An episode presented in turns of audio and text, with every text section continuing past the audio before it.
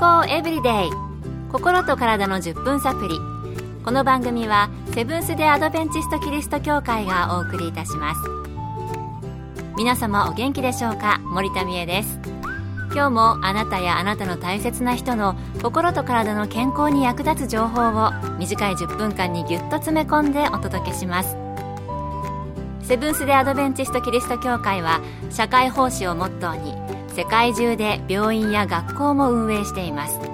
日本でも東京神戸沖縄の3カ所の病院をはじめ福祉施設などの運営を通して皆様の健康と医療福祉の発展に携わってまいりました。なおこの番組は健康情報番組で医師のアドバイスや治療に代わるものではありません。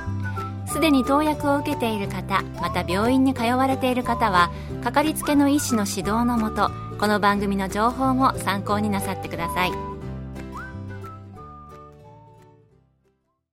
あなたはカーボってご存知ですか？カーボ、これはカーボハイドレイト、炭水化物のことだそうです。最近、糖尿病の食事でこのカーボカウントという管理法が出てきたそうなんです。そこで今日のトピックはカーボカウントです。今回は東京衛生病院内科医師、日本内科学会総合内科専門医の杉本正武先生のお話をお送りします。一般に普及している食事管理法はカロリー制限食ですが、実は日本では高カロリーイコール高血糖というのは大きな誤解であるということが意外と知られていません。患者さんが主体的に血糖値を上げずに自分らしい食事を楽しむためにはまずこの高カロリー神話から自由になることが必要なのです。カーボカウントとは食事に含まれる炭水化物摂取量で食後血糖値が決まるということを利用して一食の炭水化物量を管理する食事管理法です。標準的には1日の総カロリーの50%から60%、1日200から300グラム程度で、1994年以降、米国では糖尿病の標準的な食事管理法として推奨されています。うん、確かに糖尿病の方の食事、制限が厳しいという印象ありますからね。お話の中にあった血糖値を上げずにその人らしい食事を楽しむというこのフレーズ、私は気になりましたね。それでは、カーボカウントの利点はどのようなものが挙げられるのでしょうか？利点は実践が簡単であること、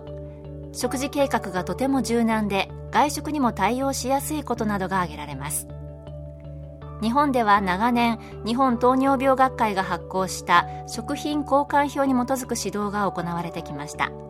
この方法は1単位80キロカロリーを基本としたカロリー制限指導で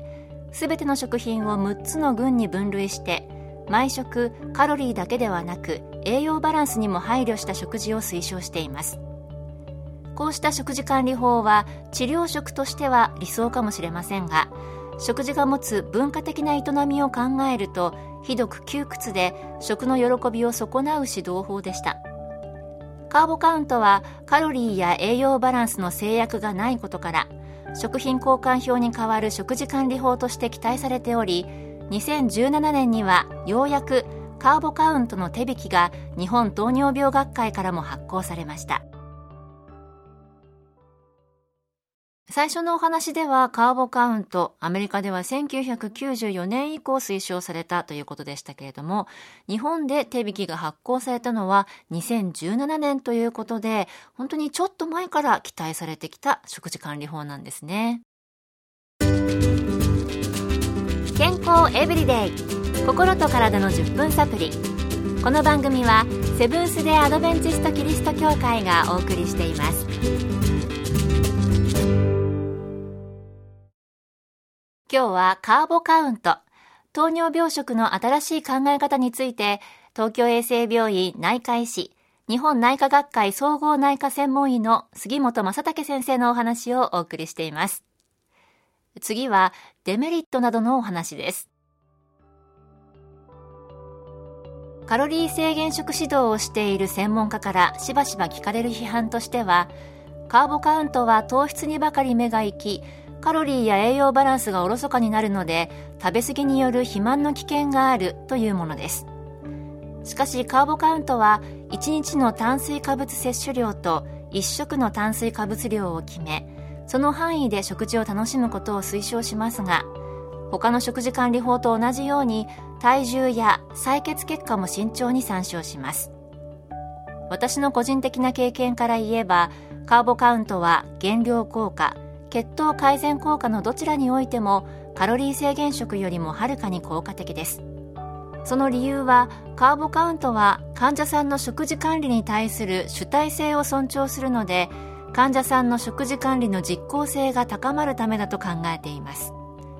食品交換表に基づくカロリー制限指導がたくさんのルールを課して患者さんにその遵守を求める専門家中心の指導法であるとすれば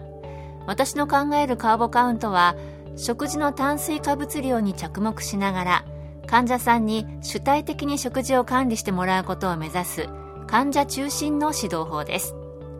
皆さんはどちらが良いと思いますか？